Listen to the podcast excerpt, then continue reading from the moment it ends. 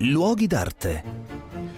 Un cordiale saluto da Marco Carminati. Voglio segnalarvi che in questi mesi in Piazza della Scala, eh, nella sede delle Gallerie d'Italia, cioè le Gallerie di Intesa San Paolo, c'è una mostra importantissima che si chiama Restituzioni.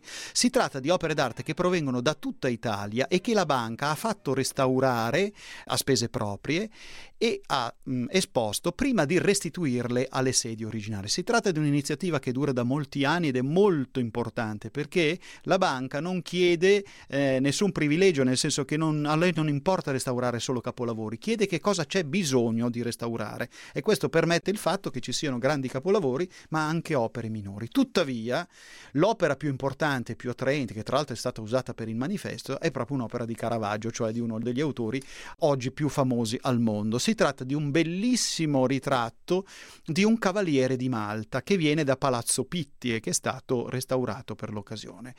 L'occasione del restauro è importante perché di solito non solo si ripuliscono le opere e le si sistemano, ma si cerca di capire qualche notizia in più sulla loro storia. Infatti questo quadro è stato attribuito a Caravaggio solo nel 1966, quando gli studi di Caravaggio sono cominciati in modo massiccio e prima invece l'attribuzione era sbagliata perché leggevano uno strano cartellino che è appeso dietro che dice che il quadro è di un tal Cassana, cioè Niccolò Cassana, un pittore veneziano che in realtà era nato quasi 60 anni dopo la morte di Caravaggio, quindi è un errore eh, clamoroso.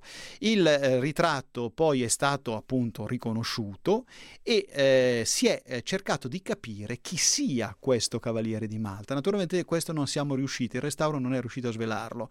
Eh, probabilmente è o il gran maestro dell'ordine Alov de Vignancourt oppure un confratello fiorentino che si chiamava Martelli.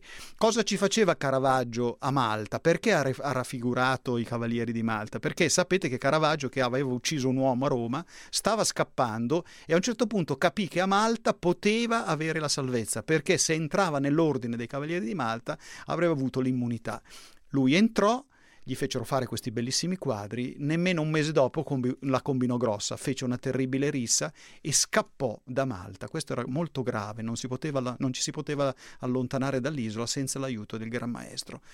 Caravaggio scappò e i confratelli, i cavalieri di Malta, lo degradarono, ma lo degradarono togliendogli le insegne da un manichino perché Caravaggio oramai era sparito.